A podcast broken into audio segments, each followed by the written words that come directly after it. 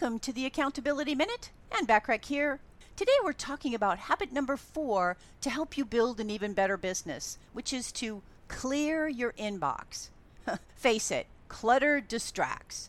Decluttering has been known to provide better focus and improved productivity. Clutter is no more than just physical clutter in your office. Virtual clutter provides you just as many distractions as physical clutter does. You'll have emails, invoices, updates, memos, and many other communications in your inbox that can cause clutter in your business. When you leave your inbox full, cluttered, and unattended, you will likely miss important correspondence that could cost you something. Your email inbox is not your to do list. Organize, sort, and respond to messages as soon as they come in.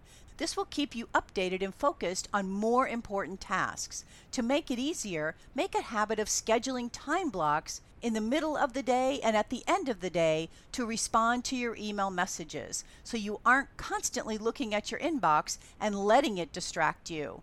I recommend you do not check your email first thing in the morning, as that can get you off schedule right away, as you probably already have experienced.